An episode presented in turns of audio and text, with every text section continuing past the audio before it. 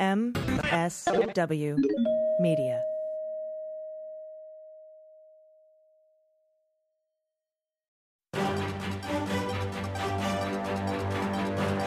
Donald Trump is threatening to use the military against our own citizens in the United States.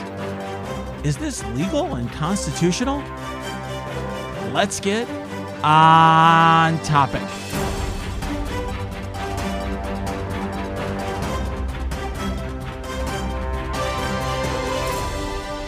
Welcome to On Topic, a weekly in depth look at a topic that helps us understand the week's news.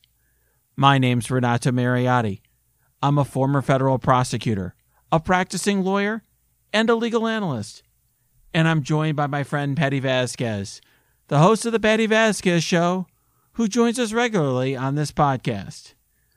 But before I speak with Patti, I want to thank our patrons who brought you this episode with special thanks to Michelle Dew, James Fromeyer, Jay Gelhausen, Jamie Gordon, Patrick, Steve Hungsberg, Shana Wachinski, and an anonymous patron. You too can become a patron on our website, ontopicpodcast.com. All one word. Just click the support link at the top of the page. So, Patti, I have to say, um, this topic is one that I never thought we would need to discuss. It is, I mean, it's something that I think a lot of people feared, but I think we all hoped that w- wouldn't be a reality. And it's, it's, it's, it seems so close to a line of, you know, danger, danger here, potential totalitarianism, where you have the president of the United States talking about United, using the United States military against protesters, people who are exercising their constitutional rights. No, I Renato, here's the thing. When Trump won, I had friends who believed that somehow we might be headed toward a coup someday, where, you know, that he would be so erratic uh, with his behavior and decisions that someone would have to come in and, you know, the military might even turn on him. But he's been there you know, for so long, and he has developed this incredible amount of power with his base, and the GOP has gone along with him. They've gotten what they wanted out of him, whether it's policies or appointments to the Supreme Court. And now to use this language, there are people who aren't surprised that he has resorted to this kind of behavior and this kind of threat. Don't you think? Yeah, I think that's right. I think a lot of people aren't surprised. And I, you know, one thing I've been flagging throughout his presidency is the way in which Trump has been trying to delegitimize the institutions that would potentially be countering his power, checking his power, whether it's the courts, the law enforcement, uh, you know, Congress, and so forth. He's been systematically doing whatever he can to weaken uh, the checks and balances in our system, the way in which power is distributed, not just in one branch, but evenly. Uh, he has been going out of his way to do that. He's been attacking reporters, the free press, you know, something that we've talked and had many conversations about before. But this is like such an escalation, and it really does appear like. Um, you know, uh, kind of a, a, the next leap forward is like the use of the military domestically. I mean, you had these images of the chairman of the Joint Chiefs of Staff strutting around the streets of DC in uniform, checking on troops. I mean, it was it was a scary sight. Well, it's interesting that you point out journalists because you're right. He has taken great effort in order to delegitimize journalism. And we have seen that manifest in very violent ways during the protests as reporters are being attacked by policemen by police officers. It's it was startling. There was a, one woman who lost her vision in one eye because she was shot with a rubber bullet.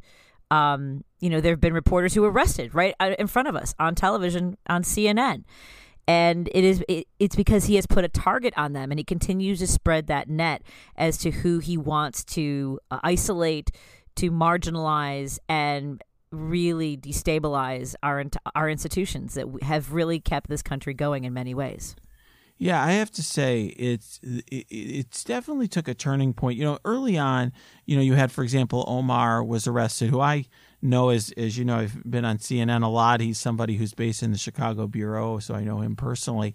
you know, he and others were, you know, have been arrested or they were hurt by police forces. You know, to me, it's almost like there's two separate problems here. Obviously, look, we the police. There's an issue of police brutality. There's an issue of militarizing the law enforcement process and and the use of sort of aggressive military-like methods against their own citizens by police.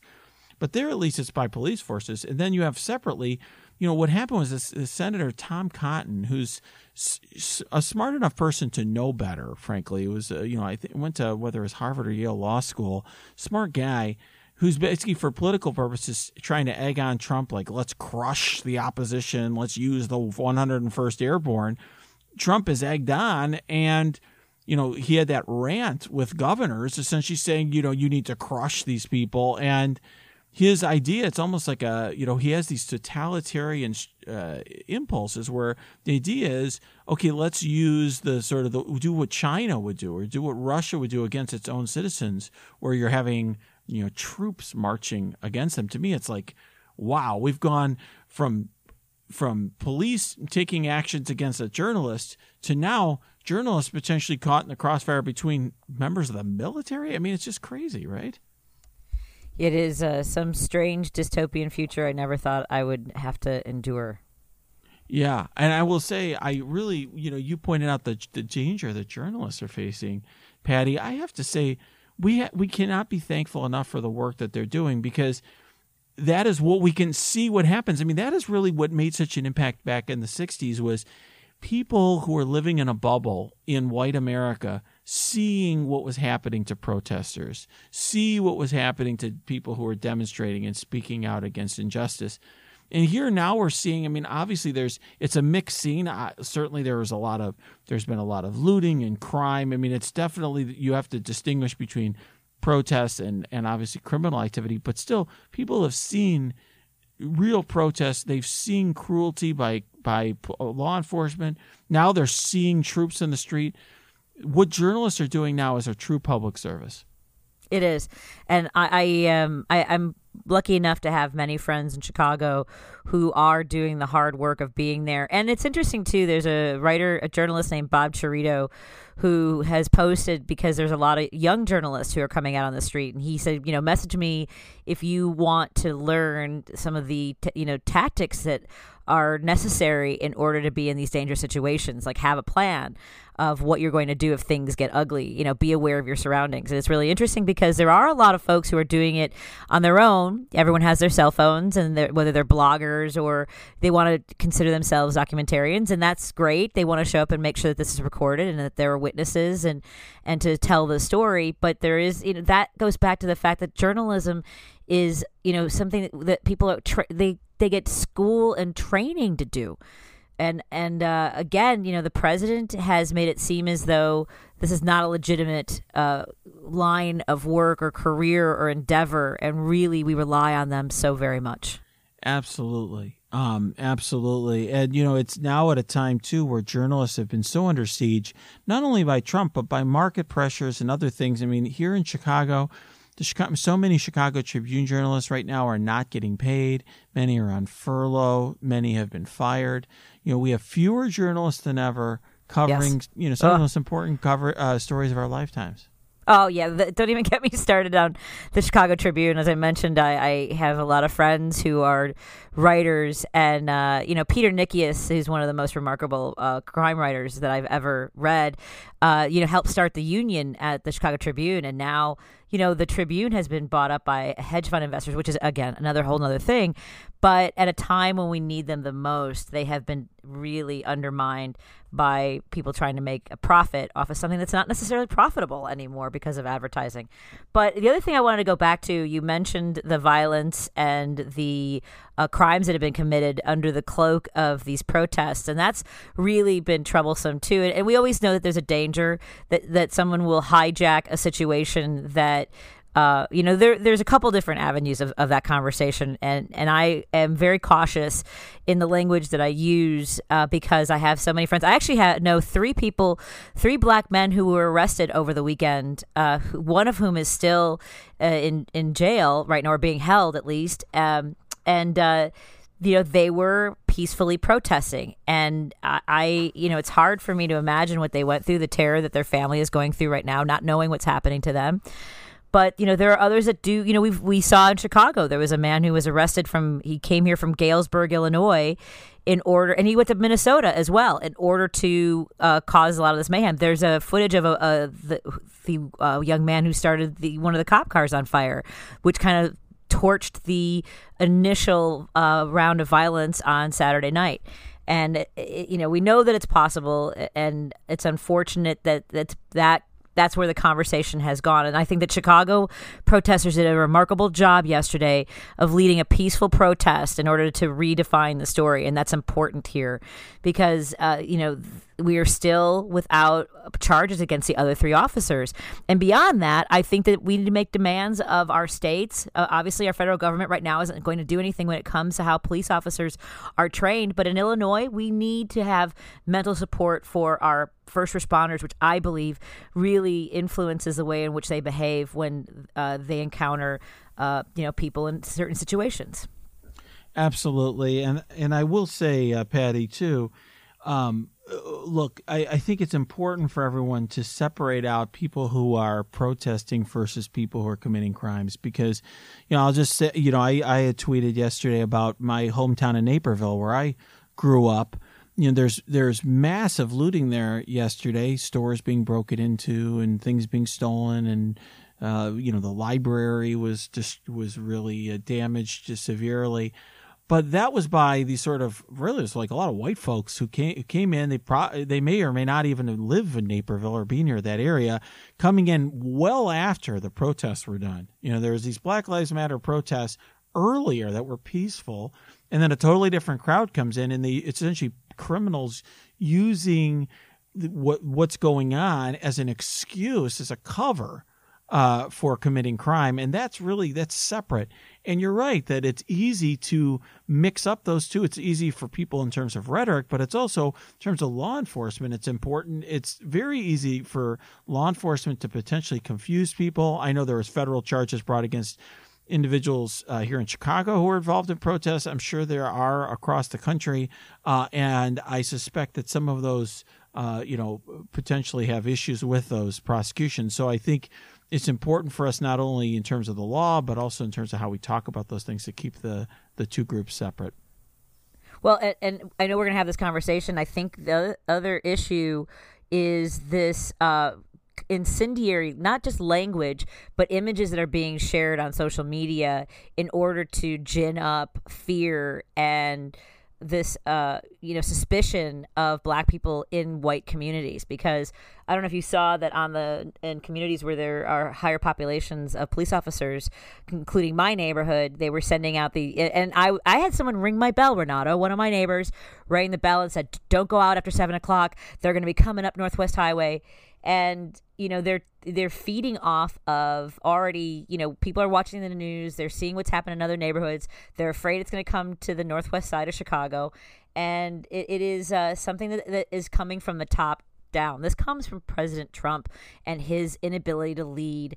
Uh, you know, I don't. We don't need him to inspire, but we at least n- n- need to know that there's a, a there's somebody who has our back, all of our backs. And I have never felt like this president was somebody who believed I was one of his citizens, that he was there to serve all of us.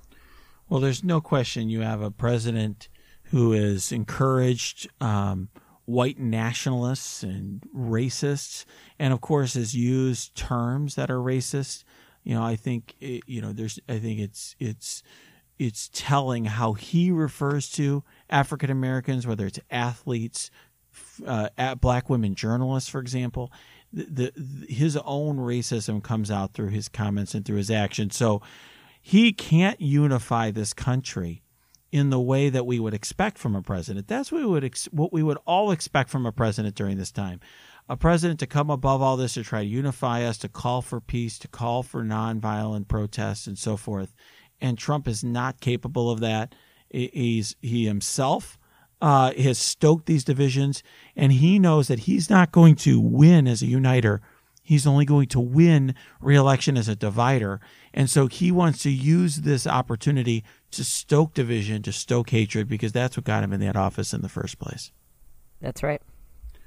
All right. Well, now let's bring in our guest. Steve Vladeck is the Dalton Cross Professor in Law at the University of Texas School of Law, and he's a nationally recognized expert on constitutional law, national security law, and military justice.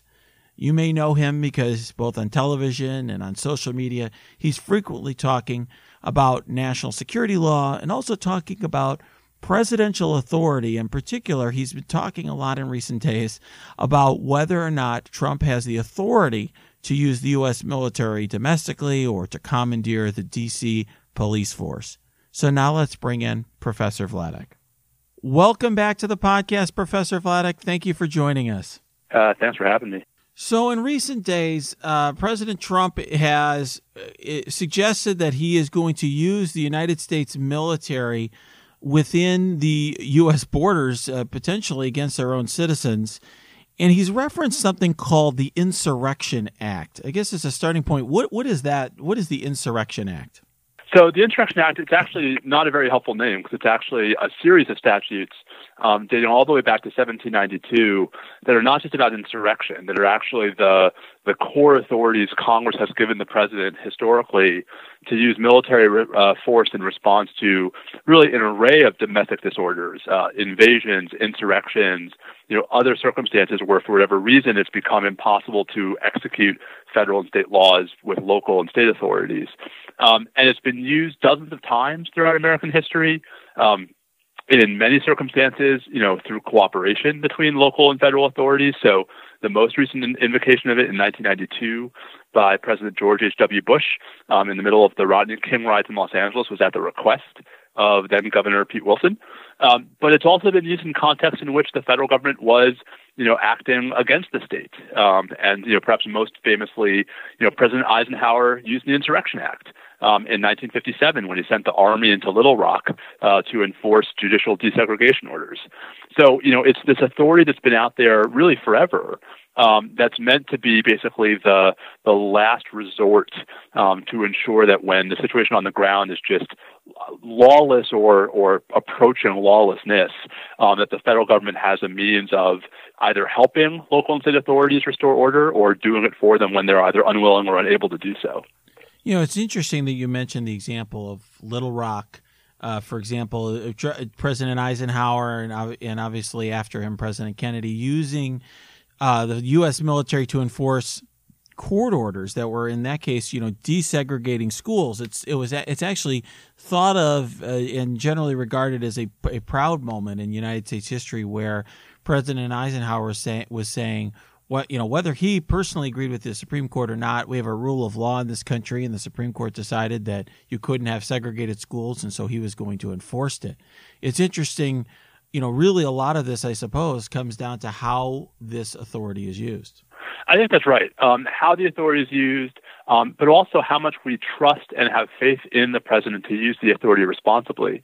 And so I think one of the reasons why you know this hasn't been a huge source of controversy historically um, is because you know, the the most controversial examples have been examples like Little Rock, where the reason why it was controversial was because you know the president was using the military to ensure equal access to federal constitutional rights, um, something that you know maybe ought not to have been quite so controversial.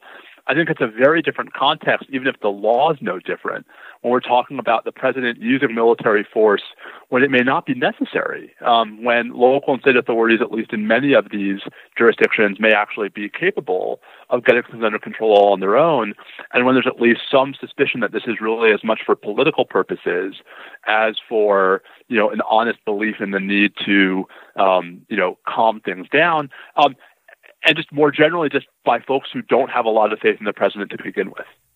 Yeah, I, one thing I, I think is worth noting too. It's you, you know it's it's not it it's not like the text of the Insurrection Act narrowly defines when the president can do this. In other words, you could imagine an act that was written that says the president can do this in very limited circumstances, right? Where, uh, you know, to uh, to enforce a court order, or, you know, things like that, and with various checks built in this act isn't that way. Can you tell us a little bit about kind of the wording of the, of the president's power in this act and how this act really developed? Because it really is it's a it's a pretty old uh, kind of set of, of, of laws that was enacted a long time ago. Is that right?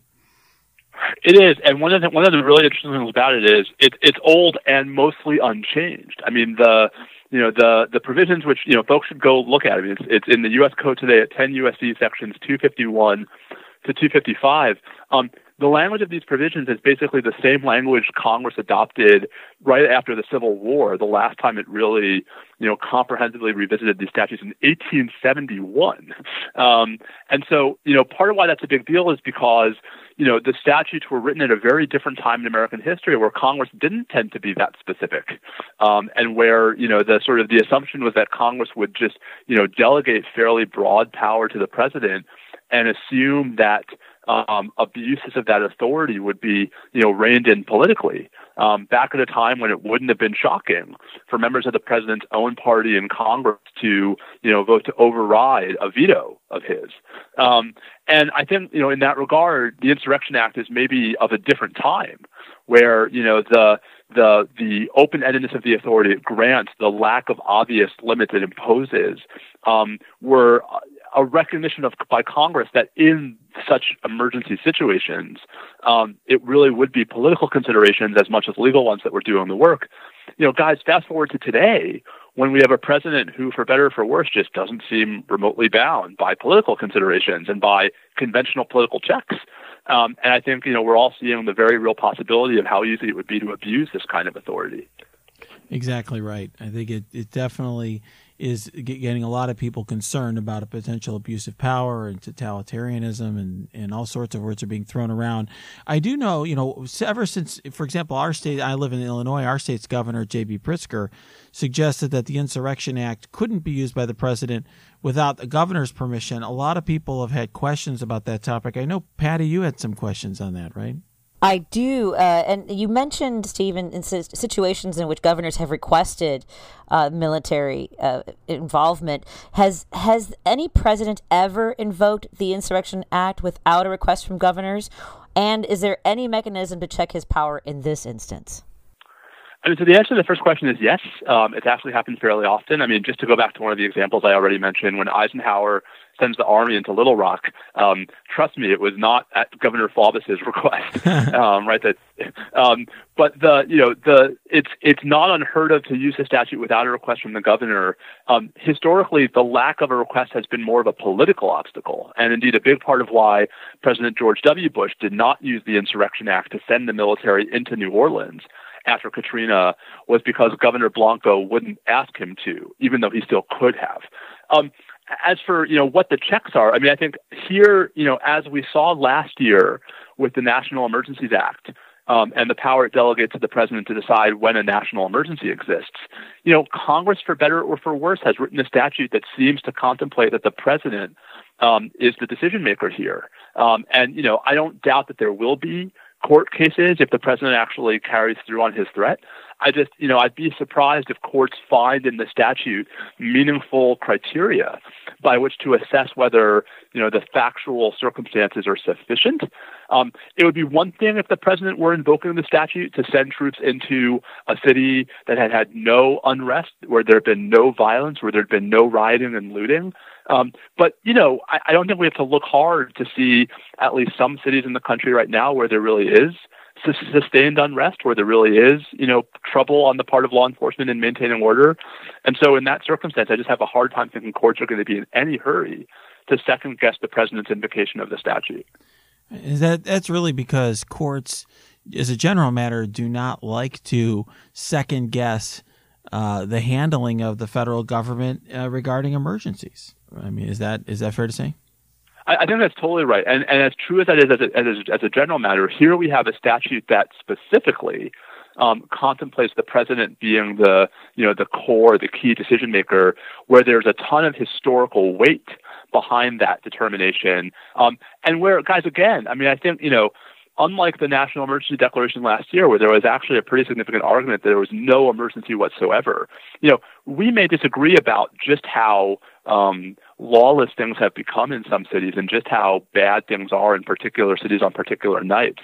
But you know, the notion that there's no possible justification whatsoever for using the military to restore order is, I think, belied by the very images we're seeing on television. Yeah, I um I wonder whether or not you know you mentioned that um that uh, there there would presumably be court cases over this. So just say a governor was was looking to challenge this. I assume that they're they would try to make some maybe constitutional argument using the Tenth Amendment or something else to suggest that hey, this is uh, uh, the federal government going beyond its enumerated powers and police powers reserved for the states. Yeah, and I think I think you know there might be a Tenth Amendment argument. I think also you know it wouldn't shock me if governors tried to point to the language of Article Four of the Constitution, which contemplates the use of the military um, when states ask for it, maybe to argue that it's actually unconstitutional unless a state requests assistance. Um, although I think that would be an uphill argument given the you know the other provisions of the Constitution, given the historical um, development that we've talked about. Um, I just, you know, I, think that the if any argument is going to have any sway, I think it's likely much more to be a statutory argument that the literal preconditions in the statute weren't satisfied. And there again, I think, you know, the president's not going to have to convince judges to agree with his determination. I think he's just going to have to convince them that it wasn't patently, you know, um, uh, um, frivolous. Wow. Um, well, what about in, in, there was an attempt to update this law in 2006. Can you discuss a little bit about that? Yeah. So um, after Katrina, um, there was, you know, I think a lot of a lot of members of Congress looked at the Insurrection Act tried to figure out why President Bush hadn't used it, tried to figure out how they could maybe, you know, rein in some of the concerns folks had. And so Congress in um, the fiscal year 2007 National Defense Authorization Act um, basically tried to get much more specific. I mean, we talked before about how the, you know, the language of the statute states really, even in its most modern form, to 1871, which is no one's idea of modern. And so Congress tried to modernize the statute to update it to be much more specific about when it could be used to set preconditions um, and the effect of the statute, the, the effect of Congress spelling out all of the things the president could do under the statute was to freak the heck out of everybody um, who didn't appreciate that the, the vague and ambiguous language of the statute as it existed certainly already swept at least that far. So the National Governors Association actually led the charge to have that amendment repealed, and it was repealed in the very next year's NDAA, um, which you know I think is an interesting development because I would have thought at that point Congress would say, all right, let's fix it more responsibly. If this language freaked you out, you know, let's find ways to cabin it so that you're not freaked out. And instead, all Congress did was revert to the pre 2006 status quo. um, right? Oh, that that language freaked you out, eh? All right, well, let's go back to the language no one understands. um, and so, you know, I I think it was an enormous missed opportunity on Congress's part once everyone was actually paying attention and freaked out about the breadth of the statute to put meaningful limit in it, as opposed to saying, "Oh, never mind, we're going back to the vague, uncertain, ambiguous status quo we had a year ago because that's easier politically." Yeah. Wow. Uh, Patti, do you have any other questions? Oh, the, your uh, your friends and followers on Twitter have many questions. So if, if, we can get a couple in there, I'm sure they'd be grateful. Um, one listener asks: Is the use of the military for domestic law enforcement not a violation of the Posse Comitatus Act? Um, so this is, I think, a, a, key misconception, right? The Posse Comitatus Act, which was enacted in 1878, generally prohibits domestic use of the military for law enforcement, but it's not a categorical rule. It's a clear statement rule, meaning that it requires some kind of specific authorization from Congress before the military can be used in that capacity. Well, the Insurrection Act was already on the books when the Posse Comitatus Act was enacted, and indeed it was clear in context that uh, Congress understood that the Insurrection Act would satisfy the Posse Comitatus Act. So as long as the president is using the Insurrection Act or other statutes that specifically authorize the use of the military for law enforcement purposes, the Posse Comitatus Act actually has nothing to say. Uh, and I think this is, you know, another area in which, you know, what, what most folks sort of think the law is and what the law actually is aren't always the same thing. Wow. Um, one one thing that I find interesting is, you know, Trump has used this term Insurrection Act, but he hasn't actually done anything formal relating to that. Doesn't didn't that have some significance? Yeah, I mean, I, you know, I do think, and you know, I we there was um Ben Wittes and Bobby Chesney and I talked about this a little bit yesterday on on the the National Security Law podcast. Um, I think it's important just to, to sort of remind everyone that this is a big deal, but we're not there yet, right? That you know what the president said yesterday was he threatened to invoke the Insurrection Act. He didn't actually do it, um, and indeed to do it, he actually can't just you know, nod at somebody or tweet. He actually has to sign a formal proclamation um, that sets out exactly what the factual justifications are and that invokes the particular authorities he's relying upon. Um, we're not there yet. And indeed, guys, you know, if I had to bet money right now, I would say we're not going to get there. Like this is bluster and optics on the president's part, not, I think, a real commitment to put the full weight of the federal government into this response, if for no other reason than because if he does it, he owns it. Um, and I think the president was mu- is much happier complaining about what he perceives as inadequate responses from local and state authorities, many of whom are Democrats, um, than he is using the authority that I at least think he has to, you know, solve these problems, but also to then be directly responsible for anything that goes wrong. Much easier from his perspective to just sort of sit back and complain. Yeah, I think that that sounds about right. I don't think. Um, I think he is more about pointing fingers than doing and doing something more affirmatively. Even in the issue, you know, for example, coronavirus, where he would have you know, I think everyone is expecting the federal government to take more of a leadership role. He, I think, was was happy to defer to states there and let them take more of the blame. And I think in this situation in particular, it seems like it was more about creating imagery that would be a contrast to what is being shown in other localities, rather than uh, some serious attempt to make policy. But but meanwhile, I mean, right? But to but to create that image, right? You know, he has to clear Lafayette Square of peaceful, law-abiding protesters to do it. And you know, I think that's why folks are worried about the Insurrection Act. You know, the statute says what it says. As I said, I think it's been used pretty responsibly historically, but we have a president who's much more interested in the photo op than in you know actually protecting constitutional rights of free speech and the right to you know assemble um, in contexts in which he can even sort of remotely claim um, that he's acting to preserve law and order. And so, you know, a president who's going to do what he did last night is a president who can't be trusted to use the Insurrection Act responsibly, even if the statute, as written, allows him to do what he's threatening to do. Yeah, let's go to another question from our listeners. One of the questions is Is there a distinction between invoking the Insurrection Act and martial law? Um, there is. I mean, so martial law is it's not it's not the same thing as any use of the military for law enforcement. Martial law is a very specific and extreme subset where there's no functioning civilian authority, um, and we haven't actually seen that um, in in this country since Hawaii during World War II. Um, and in that context, the military is not supplementing local and state authority. The military is local and state authority.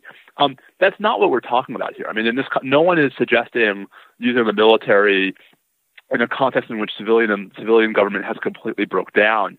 This is a much narrower use of the military as supplementing local and state law enforcement. Um, a function the military, you know, is not necessarily best trained for and best suited for, but a role it has played historically. And you know, one other thing about why you know maybe we ought not to be too too concerned about the military in the abstract you know, it's worth stressing that in a lot of these protests, especially today, um, the the folks on the ground who are principally responsible with restoring order um, are the very provocateurs of the protests in the first place. Um, when we're talking about you know local and state police forces, and so you know in that context, this was true at least in L.A. in 1992. The military actually could be a calming influence because you know they don't have the baggage of the history of you know complicated, violent um, episodes, right, of interactions between the public and the police. And so, you know, I think we ought, we ought to be sort of watchful, right, in this context, but not necessarily assuming that the second the military shows up, you know, that's somehow the end of, of democracy. It hasn't been in the dozens of prior occasions in U.S. history where these statutes have been invoked. Interesting. Uh, well, one thing I wonder, uh, Professor, is let's just say Congress wants to take action here to potentially disapprove of or limit Trump's authority in this specific instance. Would if, for example, Congress had a joint resolution, uh, or uh, you know, w- would that be enough to potentially have an impact on a state's ability to you know win a suit against the government? Uh, for use of the Insurrection Act, or would it take an actual new act of Congress signed into law by the president? I mean, I think it would take a new act of Congress, either signed into law by the president or enacted over his veto. Um, and you know, in that regard, we're back to where we've been in so many other contexts with regard to the Trump administration, which is you know, there may actually be a handful of Republicans um, who are troubled by the president's actions and who would join, you know, Democratic um, uh, colleagues in the House and the Senate in voting to scale back these authorities. But you need more than a majority. I mean, realistically, you're going to need 290 votes in the House and 67 votes in the Senate. And you know, I think there were plenty of times in American history where that would have been a no-brainer if the president was abusing the Insurrection Act. Um, I don't think we're there today, and so you know that's why I think if Congress really wants to reform these authorities going forward, if Congress wants to actually take the lessons we're learning um, from you know a president who is not beholden to the same kind of political checks um, as his predecessors, you know I think the two obvious mechanisms are to not assume Congress is going to be around to fix it, but rather to sunset the authorities that the president can't just keep doing this in perpetuity, and to provide much more expressly that the courts are supposed to play a role so that the courts can't hide behind um, the statute being, you know, insufficiently clear about a standard. That to me is where there's real teeth to be had in reforms. And there's actually precedent too. I mean, the the original version of the Insurrection Act, dating all the way back to 1792, had both a sunset and a express requirement of judicial review. Um, and I think you know those disappeared for reasons that might have made sense in that moment, but I think time has shown you know we're myopic. Um, and if I were Congress, you know, regardless of party, I would think it shouldn't be too controversial to put them back. Wow. Well, I, it would be nice to to think that there, you know, potentially could be reforms along those lines. Uh, whether they will happen is another story. Uh, I do want to uh, switch gears for a minute and talk about Trump's commandeering of the D.C. police force. That's something that potentially Congress might have more of a say in. Can you can you explain uh, what happened there? Yeah, I mean, so this this also goes into the bucket of hasn't happened yet but could, um, right? Which is um, there was some discussion last night, especially as you know, it looked like fairly aggressive force was being used against protesters in Washington, that maybe Trump had taken over the DC police. Um, this is, you know, the District of Columbia has this very um, strange and sort of second level status under federal law. I mean, so DC has no independent government. I mean, it has a mayor, it has a city council, um, but in almost every respect that matters, it's beholden to the federal government. And indeed, one of the provisions of the DC Code um, section 1-207.40, um, if you have your copy of the DC Code at home, um, provides for the president to literally exercise emergency control over any or all of the DC Police Department. Um, and you know, this may sound shocking to folks who don't live in DC. Um, I lived in DC for nine years. This is deeply consistent with how the DC government is structured. That you know, there's there's a whole lot of authority that it has until and unless the president and Congress just says otherwise. Um, and the president, all the president has to do is make a, a finding that it's necessary um, and inform Congress. And then he basically gets to use the DC police for whatever purposes he wants for up to 30 days unless Congress stops him first. Um, so, you know, again, I think part of why, especially last night, many of the scenes we saw, um, I should say, you know, Monday night, many of the scenes we saw were focused in Washington, um, is because that's where the president's authorities are at their zenith, where there's no, you know, competing state authority and state constitution, um, and where the president can deploy the full gamut of federal law enforcement and even local law enforcement um, um, capacities um, if he chooses to. Right. That would be a different scene if, for example, he decided he wanted to go to a different state, unless he had full cooperation of the state authority. Um, you know, we're seeing, for example, even with the Republican convention in North Carolina, that that can't occur exactly the way they would like because the governor uh, of that state disagrees. Uh, exactly. And again, I mean, the politics here are really important. It's not just that the governor disagrees, it's that the Republican governor of a Republican state disagrees with the president. You know, I think um, the DC's political power is, you know, binary depending upon whether the president's a Democrat or Republican. Um, so during the Obama administration, DC had a fair amount of power because the Obama administration led it right? Whereas during the Trump administration and during most prior Republican administrations, DC's had virtually no political power. Um, and guys, I mean, I just I, I should say, and I don't think it's a coincidence that you know DC is also a city that is you know majority black. Um, and the the racial piece of this, I think, is not an irrelevant part of the consideration. That you know, for President Trump, it's a no-brainer to use all of this force in Washington whereas the politics are much more complicated when we're talking about you know states that aren't DC. Yeah. I mean, I think that there's that's obviously a component here. This isn't just Trump using presidential power in, a, in some emergency somewhere because of a flood. This is him using presidential power against protesters who are protesting injustice against African Americans. Yep. Wow. Well, I, Professor, thank you so much for joining us. I've I've learned a lot from this conversation. I really appreciate it. I don't know, didn't always like the answers, but I liked being informed and learning what the answers were. Well, guys, it's always always a pleasure to talk with you. And you know, I the law doesn't always tell us what we want it to, but you know, better that we get it right. Thank you for joining us for this episode of On Topic. Please subscribe to this podcast, go to your app and review the podcast, and join us for our next episode. I'm Renato Mariotti. Until next time, let's stay on topic.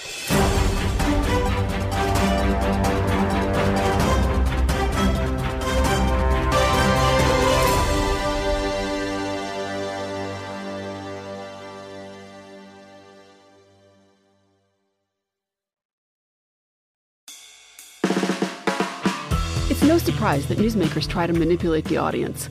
They want you to believe that they are the one holding the line and they'll use any trick they can to get you there. But don't let them fool you. Get unspun. I'm Amanda Sturgill. I've been a reporter, and today I teach future reporters to cut the spin and think critically about what newsmakers say. My podcast, Unspun, shows you how to know when you're being manipulated by the news. Learn to spot the tricks and how to make up your own mind about what's true. So if you're tired of being fooled by the news, subscribe to Unspun today. Unspun, because you deserve the truth.